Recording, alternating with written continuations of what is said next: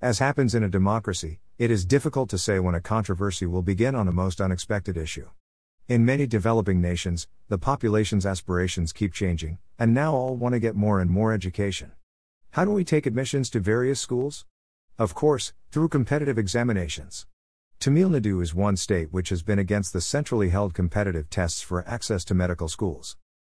Tamil Nadu on Monday introduced a bill to seek exemption from NEET, National Entrance Cum Eligibility Test, for its medical colleges. The state wants to do away with NEET as a criterion for admission to medical colleges and instead wants entries based on marks obtained in Class 12 board examinations. Even though the state's opposition is not new, the concern originates from social and economic inequality. Tamil Nadu has been against this test, but the Supreme Court ruling in 2016 opened the way for NEET. A state appointed committee thinks that NEET undermined the diverse social representation in MBBS and other higher medical studies, favoring mainly affluent segments of society.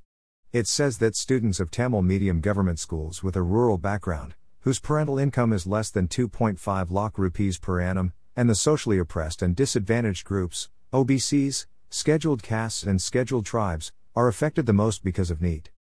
These disputes arise when the demand and supply do not match. Many new engineering colleges opened in the last couple of decades. Hence, the availability of seats for these courses has ceased to be a problem. In fact, now many of these colleges are closing down. But this did not happen in the case of medical colleges. Starting new medical colleges is expensive, and states could not cope with the demand for seats. Such disputes are nothing new in society. Many arguments are made that are for and against. When the legal luminaries get involved in the disputes, statements suitable to their beliefs are made. It begins with a statement that education is a state subject. Well, we live in a nation where national and state rights are defined in the Constitution. But we also have the Supreme Court. When this court passes a judgment, people talk against that too, when the decision is not suitable. The socially poor are not able to cope up financially to attend coaching classes for NEET. But the same rich students also participate in different coaching classes for the 12th grade examination too. But the same argument will also hold good if the admissions are based on the 12th grade exam results. For NEET, students can opt to select to answer the papers from 13 regional languages. So the argument about rich kids getting an advantage because of English falls flat on its face. In any society, the rich and poor divide will always be there. Of course, there are undue advantages for the rich class. But ultimately, it depends on the performance. Before the IPL era in cricket, the chances to display talent was limited for players. But now, with IPL and many other local tournaments, many poor cricketers can become rich overnight. This depends totally on raw talent. Another reason for cricket being flush with funds is that many businesses sponsor the tournaments and advertise. Should there be a law that only Tamil players should play in the matches played in Tamil Nadu? Kumar Mangalam Birla's son played Ranji Trophy for Madhya Pradesh. Birla is one the wealthiest person in India, his son should have played for India by neat logic. With the same logic, Sachin Tendulkar's son should have played Ranji Trophy for the Bombay team long back. But both these kids are not talented enough. Before my engineering education, I was studying in Bombay. I took admission to COEP the famous College of Engineering Pune. This was easily possible because there was a quota for Bombay University students at COEP.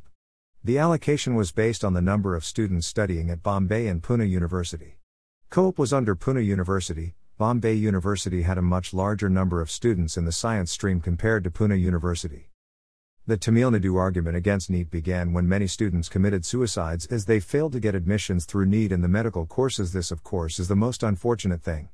Assume that entrances are made based on local exams. There will always be students who will not gain entry to the courses desired by them. What happens if some of them commit suicide? What recourse are we going to take in such events? In my opinion, this is mainly a matter of demand and supply. Unless this is corrected, there would be unfortunate cases of suicides. Nobody likes to see a young child taking their life because of failure to achieve a goal. It is a matter of family support, social support. If you do not get admission to a course, it is not the end of the world. Why have these suicides taken place only in Tamil Nadu? It is a matter of investigation. Similar suicides have been happening in the farming community in Maharashtra. But these suicides mainly take place in Vidarbha and Marathwada region. At least I have never read about farmer suicides in the Konkan area or in the southern and western parts of the state. Why is that so? Does it mean that no farmers in these regions have any problems in life? There could be another reason. When in difficulty, the farmers in no suicide areas may have alternative work available to them. This is possible because these regions are more developed than the eastern regions of Maharashtra. I also read about the social fabric in East Maharashtra. Social pressure many times forces the poor farmers to borrow money for marriages in the family. They borrow beyond their means to avoid social stigma. It is unfortunate, but it happens. NEET is currently conducted in 13 languages English, Hindi, Punjabi, Assamese, Bengali, Oriya, Gujarati, Marathi, Tamil, Telugu, Malayalam Kannada, and Urdu. It was earlier conducted by the Central Board of Secondary Education, CBSE. It was taken over in 2018 by the National Testing Agency, NTA, an autonomous body under the Ministry of Education. Questions asked in the exam are from the physics, chemistry, and biology topics covered in Class 10 and 12.